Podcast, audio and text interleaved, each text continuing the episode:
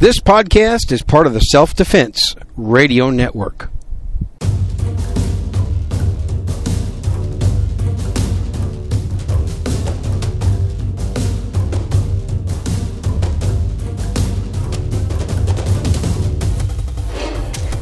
Hi folks, I'm Bob Main. Welcome to another episode of Today's Survival Show, helping you do what you can with what you have, wherever you are. This is a practical show. I don't go tinfoil hat. I just keep things rooted in common sense. Well, this episode, I want to talk about living debt-free and buying precious metals. That's the two main topics of this show. I want to extend a thank you first. And the thank you is to Clay from the Skilled Gentleman Podcast.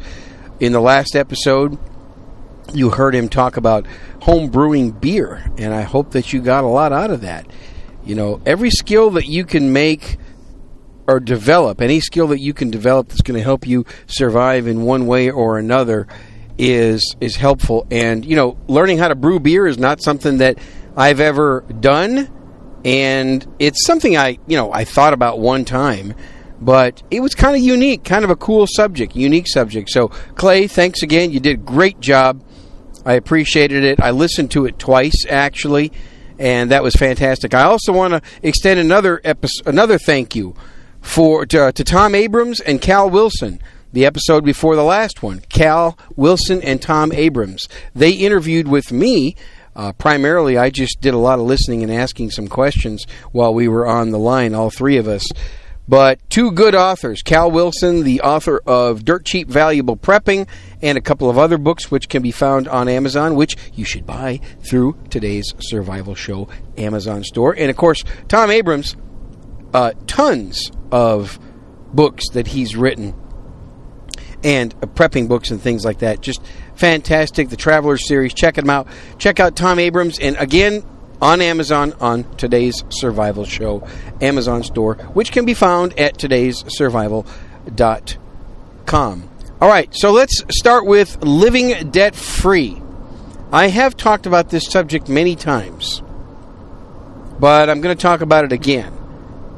In fact, if I talked about it on every episode, it probably wouldn't be enough, would it? It's so vitally important because my philosophy is that prepping helps you even if there is no disaster. It helps you mitigate the disaster in case the stink hits the fan for you. And it also helps you because it's going to create a higher level of responsibility for you and your family, and that's a good thing. The biggest problem we have, not just in America, but around the world, is people not taking responsibility for themselves. I have international listeners. So, hey, a big shout out. Hello to all my international listeners outside of the United States of America. Thank you for listening. I know that you're out there because I get emails from you occasionally. Plus, I look at my download statistics, and I can tell that other countries are downloading my show quite frequently, and a decent number of people are doing that as well. But personal responsibility lacks everywhere in the world. And debt also is prevalent everywhere in the world. Now, there's living debt-free, and then there's also good use of debt or good use of credit. So I want to talk about those. This is just my opinion. I am not a financial advisor. I'm going to say it again. I'm not a certified financial planner. I don't hold a bunch of certifications in the financial planning world. Besides that, some of those people you have to take with a grain of salt anyway, because many of them are salespeople and not truly advisors, and all they want to do is sell you a product. How do I know? I'm a professional salesperson, ladies and gentlemen. That's my day job. That's how I've made my living, a nice living, for 30 years.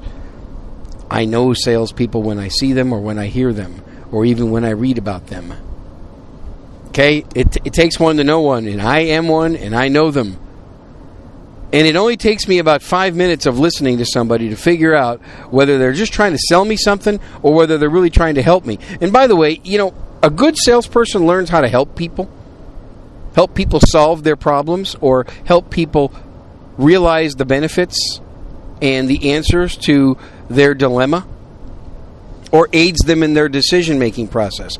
That's what a good salesperson does. A good salesperson does not push on you their product or service.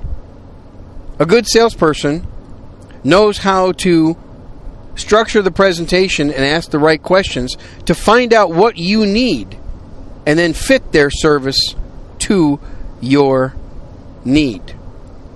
That's the big difference. And I can tell in about 5 minutes whether somebody is really trying to fit their product or service to your need, or whether they are just trying to push a product or service. So you got to be careful of some of the so-called financial planners. Just do your homework on them as well. What you're about to hear is Bob Main's opinions. And that's what it's worth. And you're also going to hear the opinions of a listener who sent me a real good email on buying and owning precious metals. So let's get into it. Let's talk about debt and debt-free living.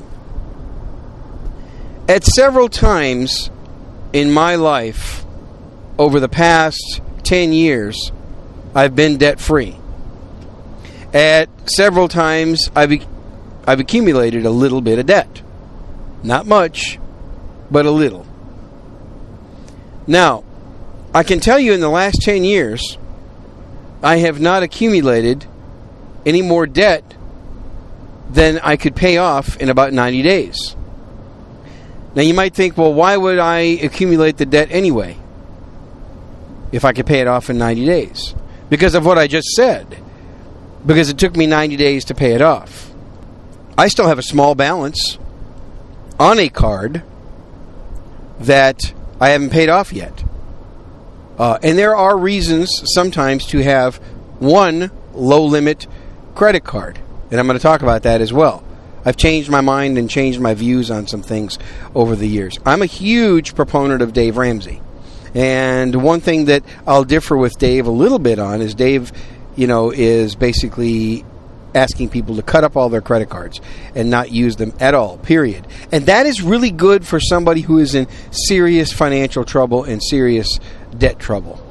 There's no other answer than what Dave Ramsey provides for somebody that's in that situation. For somebody that's in the situation where they cannot even afford to make even close to the amount of payments of their debt payments, cut up all the credit cards, close all credit lines, and be done with it, and go on the strict budget that Dave talks about, and get radical like he talks about, and sell things off if you have to, downsize your home, downsize your vehicles, everything, so that you can get out of debt in 2, 3, 5, 6 years, whatever it takes you to do it. I did that. My family and I did that. We started that in 2006, and we achieved that. Now, lately I've made some purchases. I've made some dental. I've had some dental expenses for me and my wife. We've had some dental expenses a few years back. And it came down to a cash flow decision. We could have paid cash, but we're also big believers in having liquid cash. I think that's a good prepping and survival skill. Especially today, like I said, even before a disaster hits. If a disaster hits, having liquid cash is going to be king. I've talked about that many times. So having liquid cash is one way that you can prep for a disaster. You know, think about it. Even if there's a partial collapse, not a complete collapse, but even if there's a partial collapse in society, don't you think that people that have plenty of cash will be able to get their way better than people that are broke? You know, think about that. That's just common sense. And that's what I like to talk about on this show, is common sense.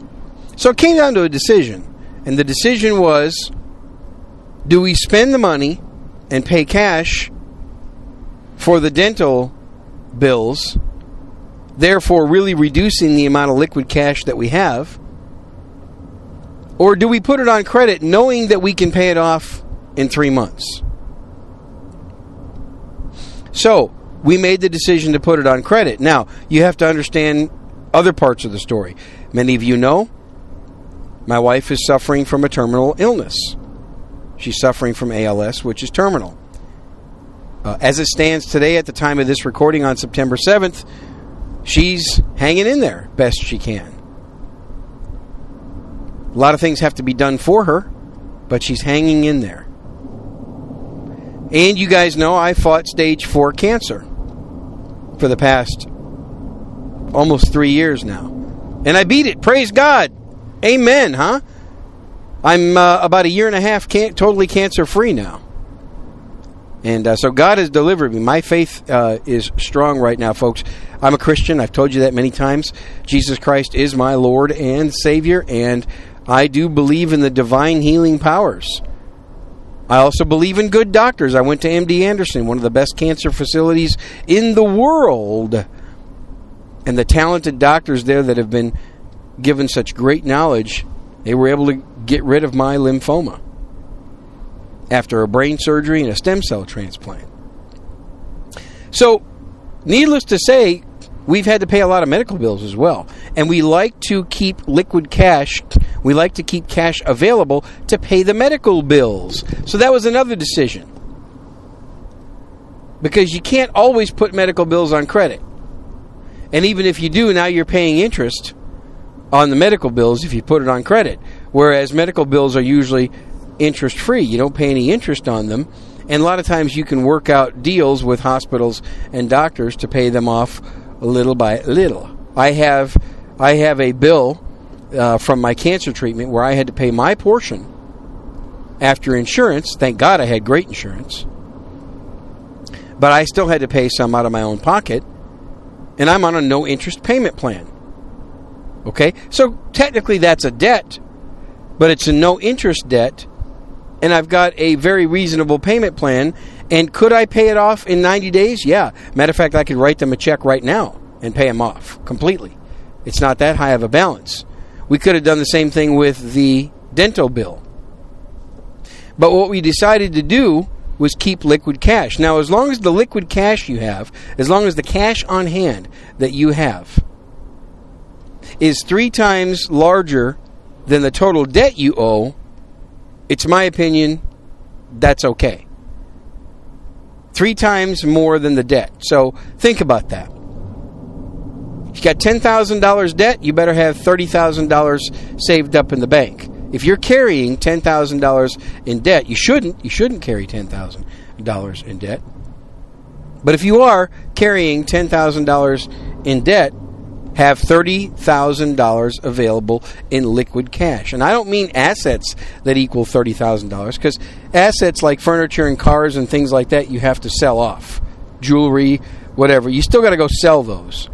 And you may take a loss when you go sell those.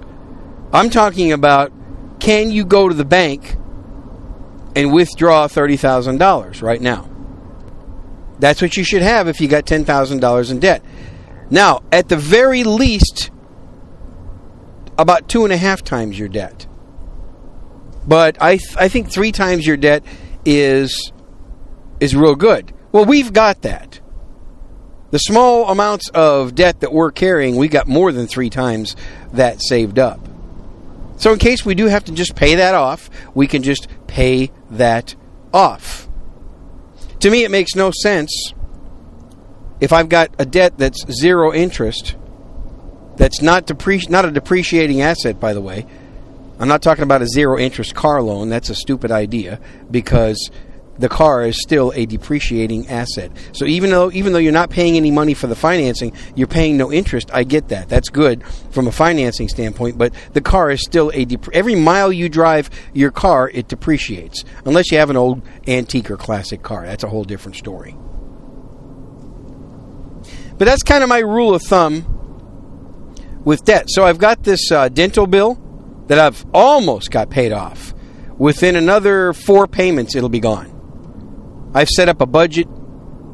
I budgeted my finances to send them checks every month to pay them. And I had it planned out, and the plan is working perfect. Another 4 payments, and I'll have them paid off. No more dental debt. Okay? One of the reasons I did get a very low-balance credit card is because I have an extra business now. I have an extra business beyond my day job. Okay, my day job, I use an American Express that's completely reimbursed. My expenses are completely reimbursed by my company. So I don't count that because I don't accumulate any debt on that. I can't. It's just a regular American Express. I don't have a credit line on that. It's just a regular American Express that's due every 30 days. Those are great for business, by the way, because especially if you're getting reimbursed within 30 to 40 days. So that's what I do. But I'm talking about my other business, which is a combination of the Handgun World podcast and Today's Survival Show. Thanks to you, the listener. Thank you very much. You know, I owe you all a big thank you. Thousands of people every week are listening to both of my shows, and I appreciate that. I appreciate that very much. I had 71,000 downloads with both shows last month alone, in the month of August 2016. 71,000. That's wonderful. I would have never thought that my show would have become that popular. So because of that, I have been able to make a small income. Many of you support me. You buy through my Amazon store. Thank you very much. Many of you are members of the Shooters Club video membership program that I've put together with Ben Branham from the Modern Self Protection podcast, because for preppers, firearms training and firearms skills and knowledge is one important asset. So many of you support me that way. In the past, some of you have purchased some of my Survival Champions Club podcasts, which I'll probably be putting some more of those out pretty soon. So thank you. So between both shows and small little sponsorships and everything, I make a little side income from doing this podcast. I'm not going to lie. It's not much. I can't quit my day job. But I do make a little side income. So that's now a business. I've now incorporated that business. And it's a business. Of course, I got to pay taxes. I got to pay self-employment tax on it, too. And I budget my money for that. So I took the advice of somebody that I respect that said, open up a small, low-limit credit card and put all of your business expenses on that credit card. It makes it easier for accounting. You can prove your expenditures and your tax write-offs a lot easier, because the credit card company also keeps a record of all the charges, and it makes it nice and clean. And I'm very careful not to run up a balance that I cannot pay off. Okay? And I have about three times. Let's see. I got more than three times. More than three times that amount of money in my savings account. So any time that I want to pay it off, I do. Now, I don't just make the minimum payments on that, because that's stupid and that costs a lot of interest. I make about four times the minimum payment. I put it into my budget to make about four times the minimum payment of that card. When you do that, you're saving money on interest. You're paying the balance off sooner. So that's my philosophy. That's the only wise use of credit. But if you cannot back it with at least 2.5 times the balance in liquid cash, I would say don't even bother to use that card.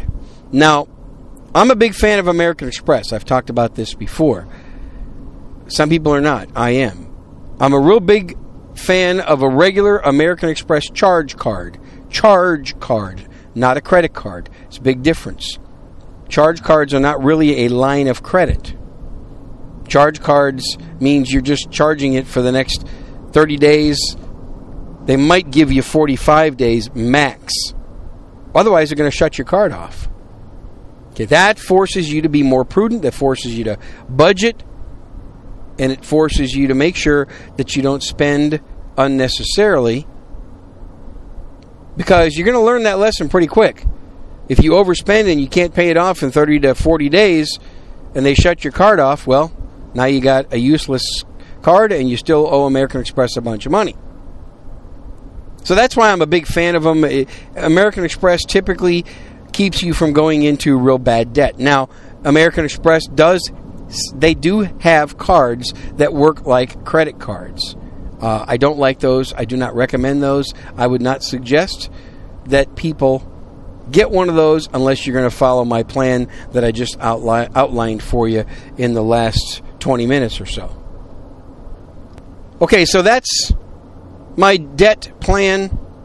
And when it comes to houses, by the way, hey, if you can have a paid-off house, terrific. That's awesome. Not a lot of people have paid-off houses. It's great, but not a lot of people have them.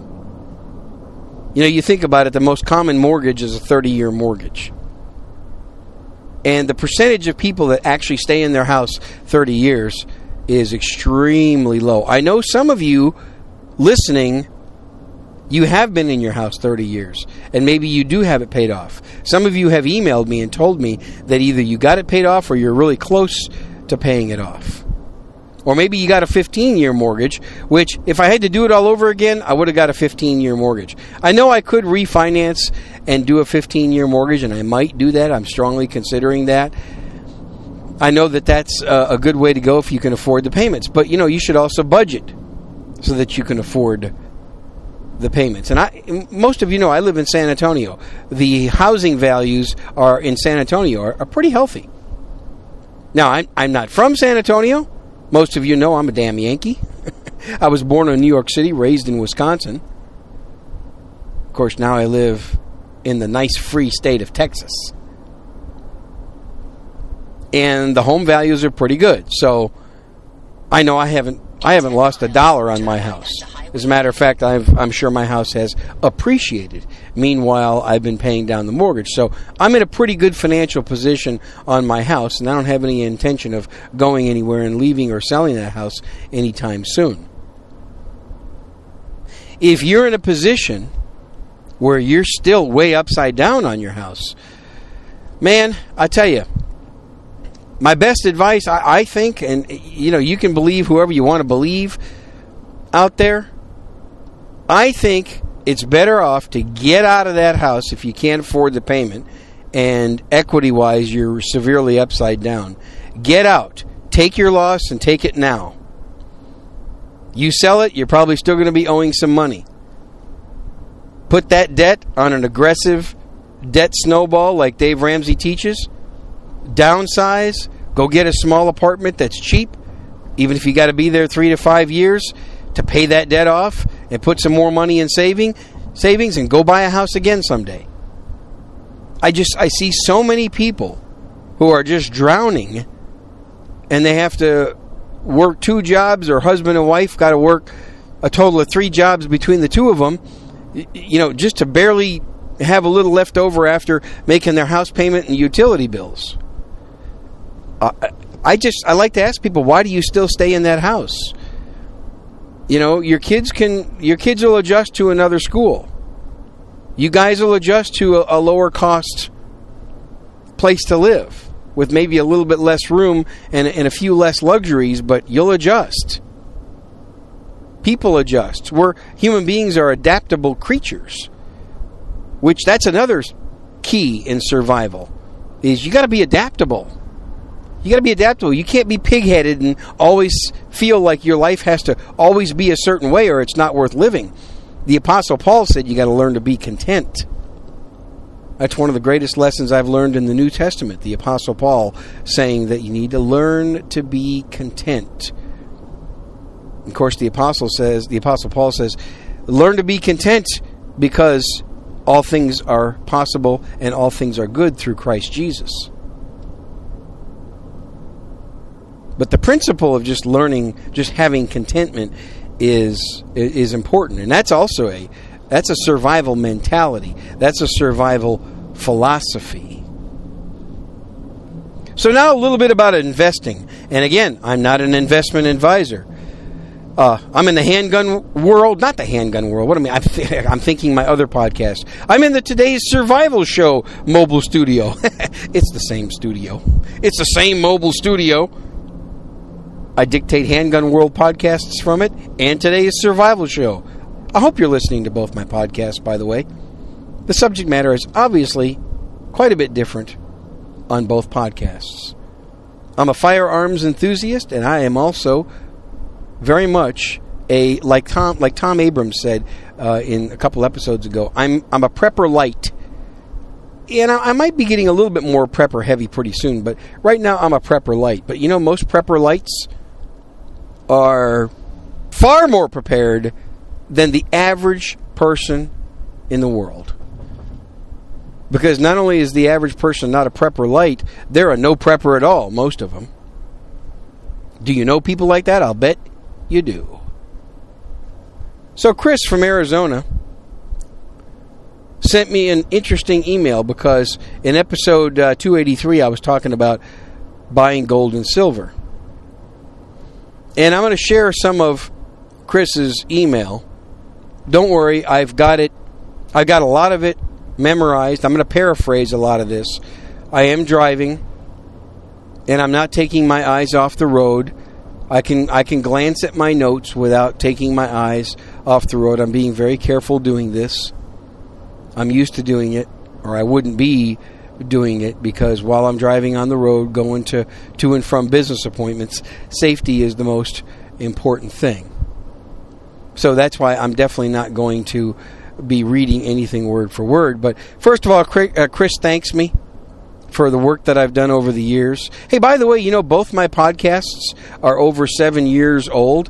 I started Today's Survival Show in July 2009, and I started the Handgun World podcast in August of 2009. So I've been doing this over 7 years on both shows. It's all because of you, the listener. But Chris wanted to offer some comments on investing in gold and silver. He said he's not an expert either, but he's got some experience. He said he started collecting, and again, I'm paraphrasing, he started collecting precious metals and coins at age 10. He's 48 now. So, yeah, I guess he's got some experience, doesn't he?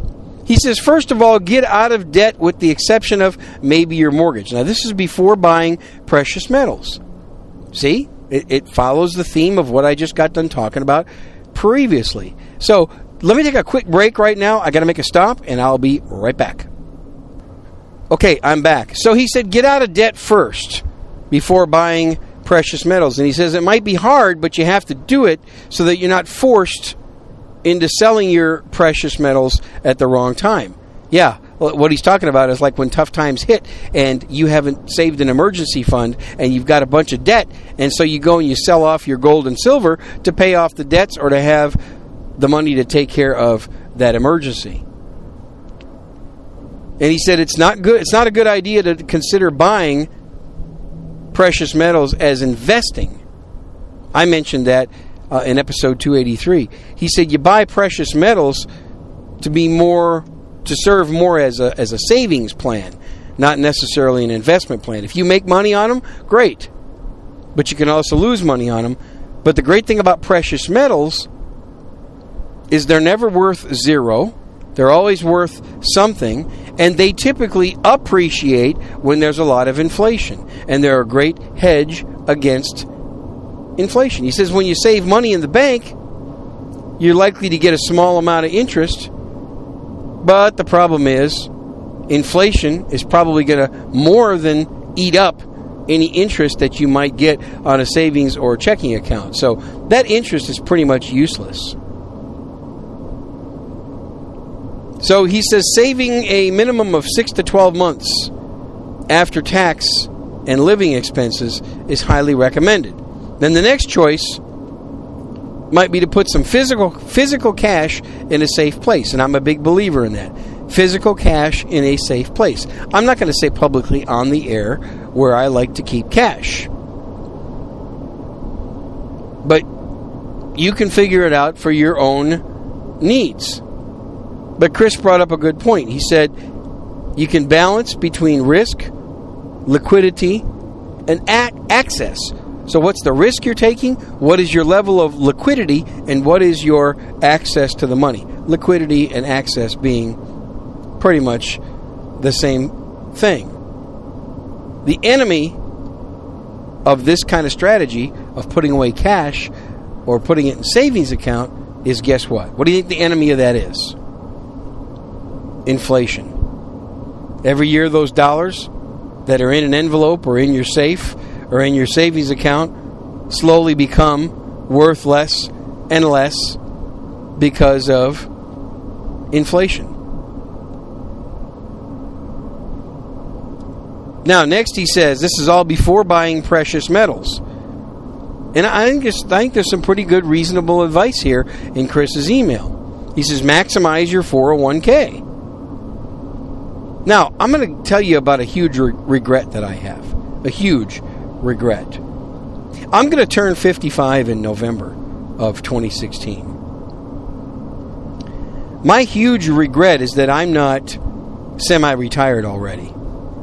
I should be, and I could have been. The problem is I was a fool with my money, a total fool, until I was about 43 years old.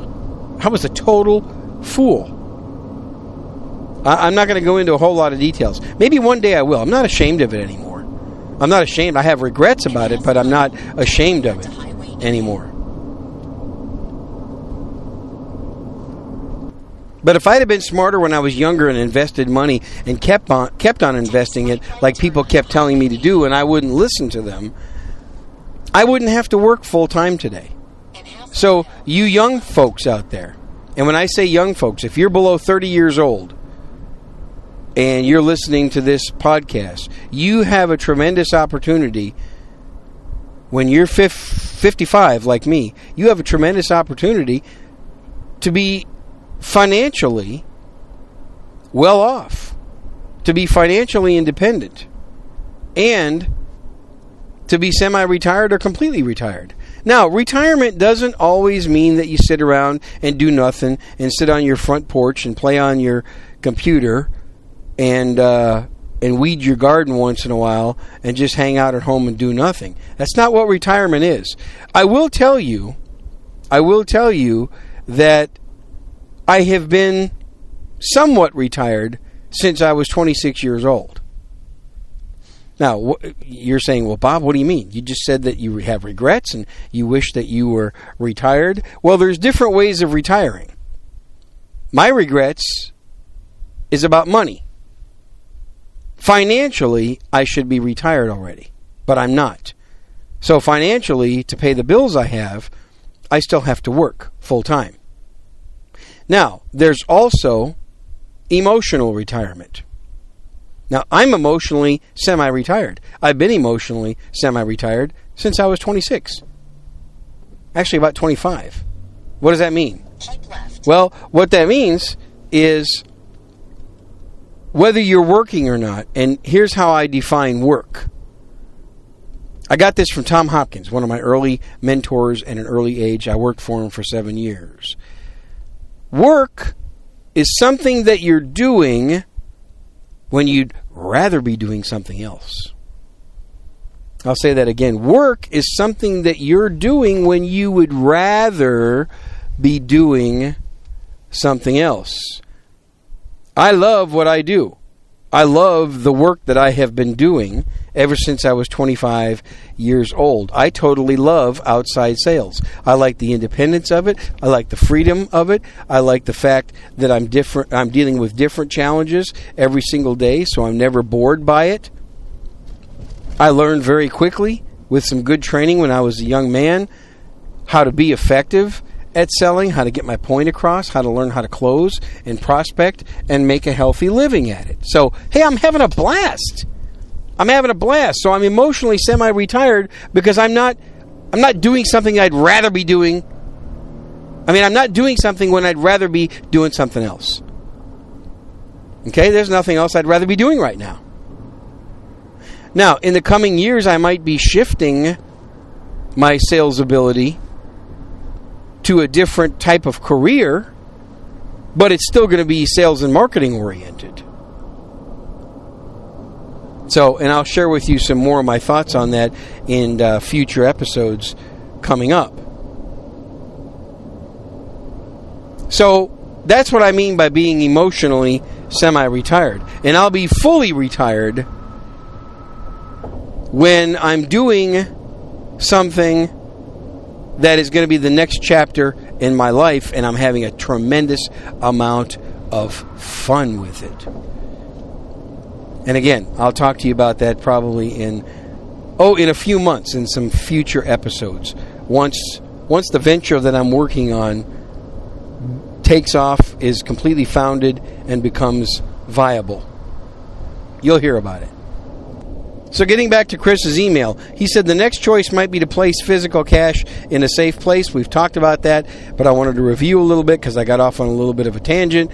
And he says, I recommend doing this with enough money to buy essentials such as gas, groceries, etc. for a year. Yeah, I'm big on that. Have a year's worth of expenses in the bank. Gas, groceries, utilities, right? That's what most people need to sustain themselves. Some of you, if you live off-grid or you have utilities such as water and electric that you've figured out how to get for next to nothing or even for nothing, well, that's great. Then that's a huge prepping skill and prepping situation that you have been able to master, and that's terrific. You know, do you have enough money in the bank before you buy any precious metals? Do you have enough money in the bank to cover your expenses for a year? My wife and I do. More than that. We could cover our expenses for a little bit more than a year. Okay, and getting back to maximizing your 401k. I said a few episodes ago, I think 401ks are a good deal. Even if your 401k makes no money at all. Let's say you have no growth. Let's say you don't make any extra income. In other words, no, your investments don't grow. You still get a return from your employer instantly. It's an instant return that hits your account. In my case, my employer pays 50% of every dollar I put into 401k, up to a maximum. So they're paying 50%. So I'm getting an instant 50% return whether my investments make a single dollar. Now, you stretch that over several years, and obviously the average per year is low, assuming I didn't make any money. But I'm pretty, I'm smart enough to put it into investments that are going to make money, and I watch it closely. And, when one fund starts to go south and if it's showing too long of a history of getting bad, I'll move it into another fund that's either more stable or starts to make a little bit money again. So over the long term, that grows. But I get 50% right away. So I can weather some losses because I'm getting 50% from my employer. Oh, and the other thing is about 401k, it's very tax advantageous. Now, they're not tax exempt. I'm going to have to pay taxes on that money when I begin to pull it out at age 59 and a half, which I'm not too far from 59 and a half. That's if I start taking it out at 59 and a half. I might and I might not, depending on what my situation is. But it also makes my taxable income smaller. Now, some of you might be saying, well, Bob, I can't afford to put any money in any serious money in a 401k. Well, then you need to change your budget. You need to change your spending habits. You need to change your income, and you need to change your lifestyle. Because, really, we could live in a bigger house. My family and I, we could live in a bigger house. We could have more amenities for my disabled wife. We could have. I could be driving fancier cars instead of driving two old Hondas. I could have a couple new cars in the driveway. I could have even more expensive guns than what I have. I could have all kinds of cool things. But I choose not to have some of those because I value a large bank account. I value liquid cash. I value appreciation of my home and equity in my home.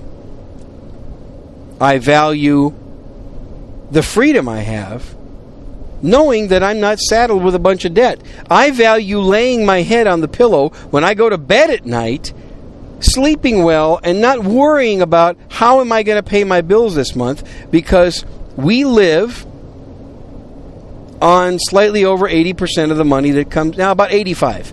We live on about 85% of the money that I make. And and by the way, that includes giving to our church and giving to charities, because that's what God commands us to do. We're supposed to give a portion of our money back to God. And so I do. So all that, we're living within about 85 to 86% of what I bring in. Well, what does that mean? That means I can save the rest.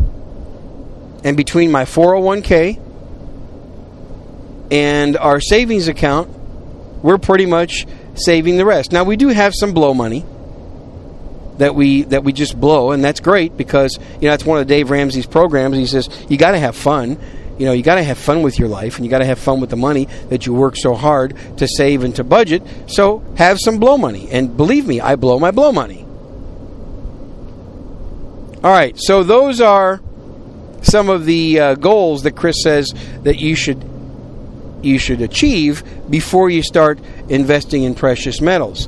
Now, he said, determine a fixed amount of money that fits your budget to buy precious metals. And he says, like, take, for example, the third Thursday of every month. On the third Thursday of every month, you're going to buy some precious metals, whatever your budget allows you to buy.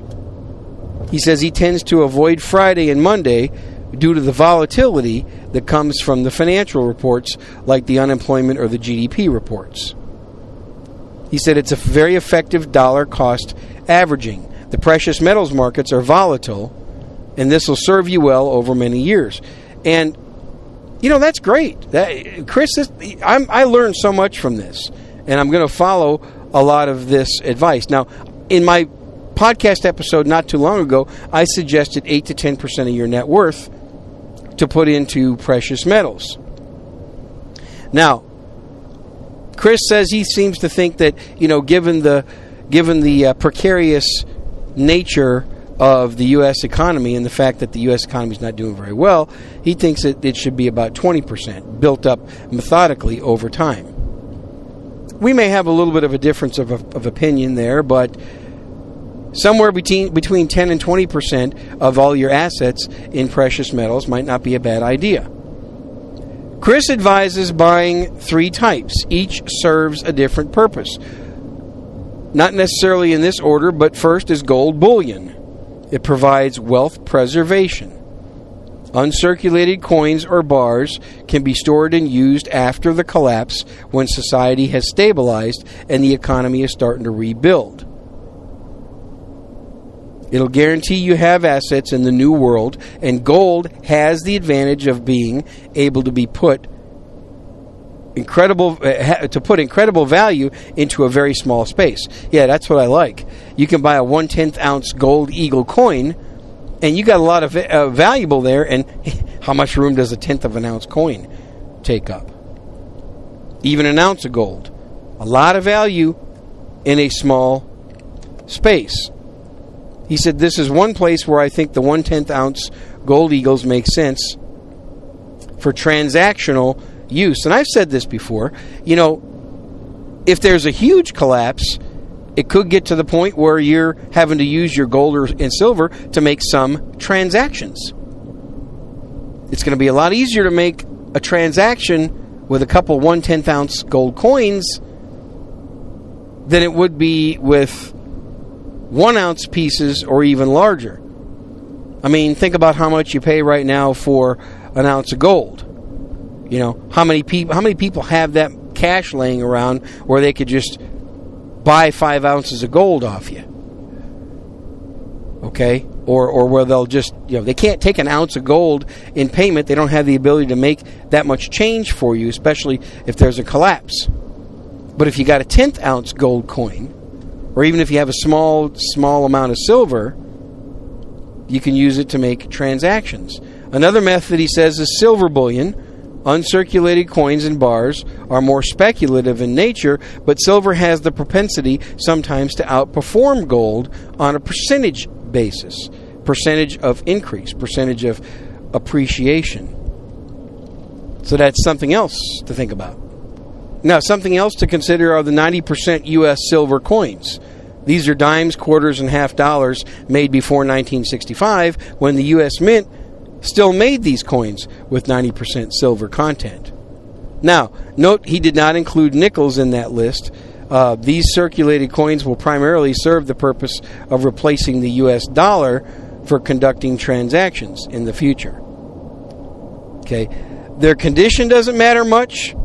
and they're small denominations, and you can make change pretty easily. And the coins can also be sold off in speculation if you choose, if you want to, but silver bullion would be better for that purpose if you're going to sell it off in speculation, like if you want to pay off a mortgage or something like that. So, for example, if your groceries and gas cost you $7,500 a year, you should have about $500 in face value of the 90% silver coins because they're currently trading for about 15 times face value. And given that the prices in silver should remain somewhat stable, this year will give, or this will give you a year of currency to cover expenses. A year of currency that'll be valuable and worth something if there's a total economic collapse or even a huge partial economic collapse where dollars become worth very, very little. Now, Chris spends some time also in this email explaining how to purchase precious metals, and I really like his advice here.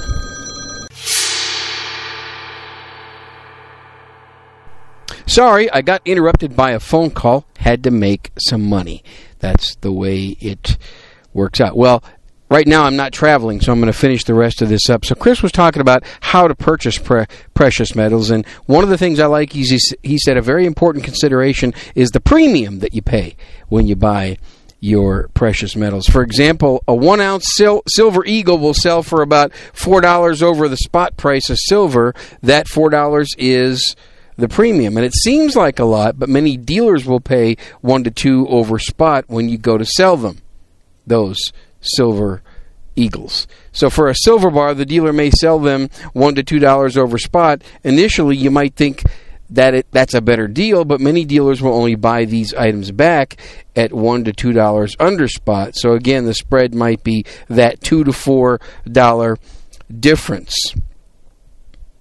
And also remember, there's not even any guarantee you'll even get spot price for your coins when you sell. So he says, this is why I say it is good to have a certain cash position so you can sell at any time that is convenient for you. My personal opinion is I like to do business. I like to find somebody that is a reputable, good, honest person as a dealer locally. I don't care for buying precious metals over the internet. This is my opinion that I'm injecting here. Even if there's special deals on the internet, I'm not a big fan of that. For a couple of reasons. I like to support local dealers and local merchants, but also that relationship to me is very important. Extremely important. In here in San Antonio, I'm not going to give out the name, but there is there's somebody I'm working with who is a firearms and precious metals dealer that I'll be making a purchase through for some precious metals pretty soon, and I think that he'll work with me on his purchase price. And also, here's a relationship with somebody that I can go back to if I need to go resell that silver. So think about that. And Chris says, in general, premiums are going to be 4 to 5% for 1 ounce gold and as high as 10 to 20% for silver. A 1/10 ounce gold eagle will trade at a much higher premium than a full ounce. So it means that you do not want to trade a lot. You need to consider these precious metal purchases as sunk costs. You're behind right out of the gate, so don't think you'll just sell if you need it later. Be clear on why you're buying precious metals. Now, here's a very important point that I like. Once you make the purchase, you're pretty much committed until prices move in your favor. And see, that's true. That's true. The thing is you got to commit.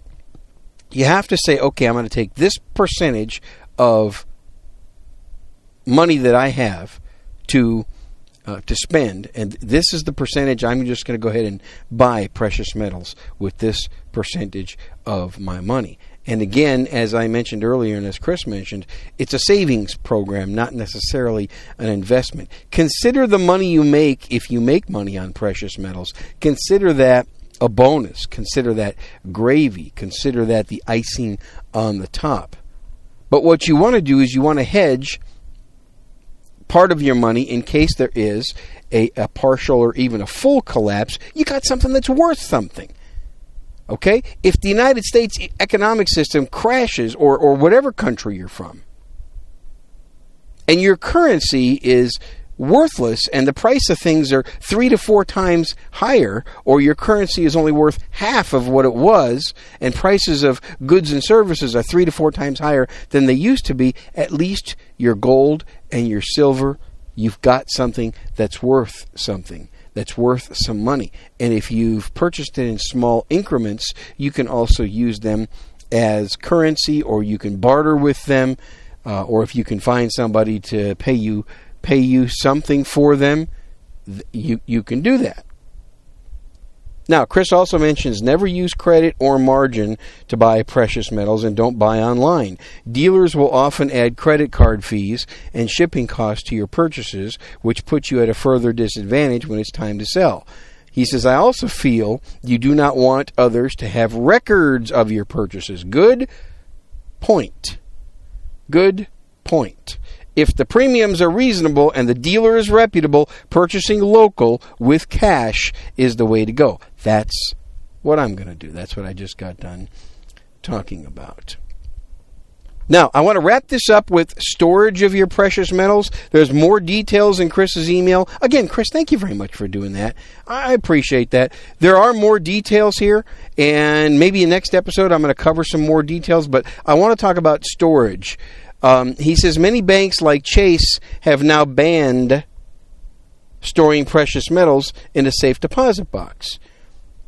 He says, I can put my tinfoil hat on here, and that's okay, Chris. Sometimes I allow a little bit of tinfoil hattery to get through on today's survival show. And he says, and I can tell you what I think about that at another time. Oh, shoot. I was hoping that he was going to do that. Hey, Chris, send me the tinfoil hattery email when you get a chance, because I'll probably cover some of it here on today's survival show. But he says, if you put your metals in a safe deposit box, you'll need the bank to open that when you want to go get them. And there's the problem, because banks could have an issue in a collapse. Banks may not be open. Banks could have serious issues. And if you're at the mercy of the bank to get to your gold or silver, that's not a good thing. So if you simply have to use a safe deposit box, find banks that are locally owned and operated, because they're a lot less likely to take orders from the government, and get to know the bankers, build a relationship with the bankers. I'm a big fan of just have a good safe. Have a good safe at home that's real well secured, and have your home well secured. Have your home well secured in all kinds of ways. I've talked a lot about home security on this podcast, and I'm going to talk a little bit more coming up soon about some up-to-date methods and kind of bring you up to date on some things. But if your home is well secured and you got a good safe, I would say that's a good place for your precious metals. Don't go cheap if you're going to buy a vault or a safe. Okay? And then Chris also says, very good point, be prepared to fight to protect it as much as it takes. Because I've mentioned this many times. Desperate people will do desperate things during desperate times. And even the people that you may not expect, they will get desperate and they'll do desperate things. And when you have things and they find out that you have preps, especially something like precious metals that could be used for currency or for bartering, you better be ready. Again, that's why I say you may own a gun, but do you know how to use it? Have you educated yourself as to what you should learn? If you do become a member of the Shooters Club and support this podcast and the Handgun World podcast that I do, basically what you're going to get from those videos is you're going to know what you need to learn. It's not going to substitute for training, but it'll open your mind and open your eyes as to what you need to know. So think about that. It's only $8 a month to join that and support me and support Ben Branham. Security systems, cameras, dogs, landmines, razor wire, you name it. Chris says those are appropriate. Get good at headshots. Very true for the hostage scenario. And I got a good chuckle out of that because I've been criticized in the past for teaching people, when I teach a firearms class, to shoot headshots. It's very real, a very real necessity that, or a skill that you need to learn because it might be a necessity. Okay, and again, there's a lot more detail, but I want to close with this. More details are coming in the near future, probably the next episode. He closes with this, and it's great. He says, you know, frankly, I think the financial failure of the U.S. is the most likely disaster we face. I'll say that again because I kind of screwed it up. He says, finally, while I think the financial failure of the U.S. is the most likely disaster we are going to face, you can't rely totally on precious metals. They should only be part of a person's larger preparedness plan. Gold, silver, water, beans, bullets, shelter, food, skills, people skills that I've talked about on this podcast. Things like that are all part of your entire plan. So he says, start small and work into it over time. Thank you, Chris. This is a fantastic, knowledgeable email. And I'm going to email Chris back and see if I can get his permission to put his post on today's Survival Show forum. If you have not become a member of the forum, please do so. Go to todaysurvival.com, go to the forum section, sign up. You have to do one more step. You got to send me an email, and you got to say, hey, Bob, I signed up for the forum, and this is the username I used, and I'll get your account approved probably in 12 hours or less. This is my method for keeping spammers off the forum. I want it to be just listeners to today's Survival Show. Finally, don't forget, this show is sponsored by the Self-Defense... Excuse me, it's sponsored, it's part of... I'm sorry. It's part of the Self-Defense Radio Network, which is sponsored by the Armed Citizens Legal Defense Network. If you carry a gun, you got to check out what the Armed Citizens Legal Defense Network has to offer. Paul Lathrop, owner of the Polite Society podcast, just recently went through a terrible event where he was arrested and jailed, and it cost him several thousand dollars, tens of thousands of dollars, just to get his name cleared, and the charges eventually dropped. But he did not have protection that the Armed Citizens Legal Defense Network offers. So check it out. There'll be a link in the show notes for the Armed Citizens Legal Defense Network. Please use the tracking code Paul Lathrop, L-A-T-H-R-O-P. Please use that tracking code or the number 15625. 15625. It'll be in the show notes. So if you're driving, working out, or whatever, listening to me, and you can't remember this, don't worry. Before you go to Armed Citizens Legal Defense Network, go to the posting. Go to the posting for this episode. Find it, and find the show notes. And let me see. Let me figure out what episode number this is. Okay, I just looked it up. It's episode 286. 286. And go to the show notes, and you'll see the tracking code right there.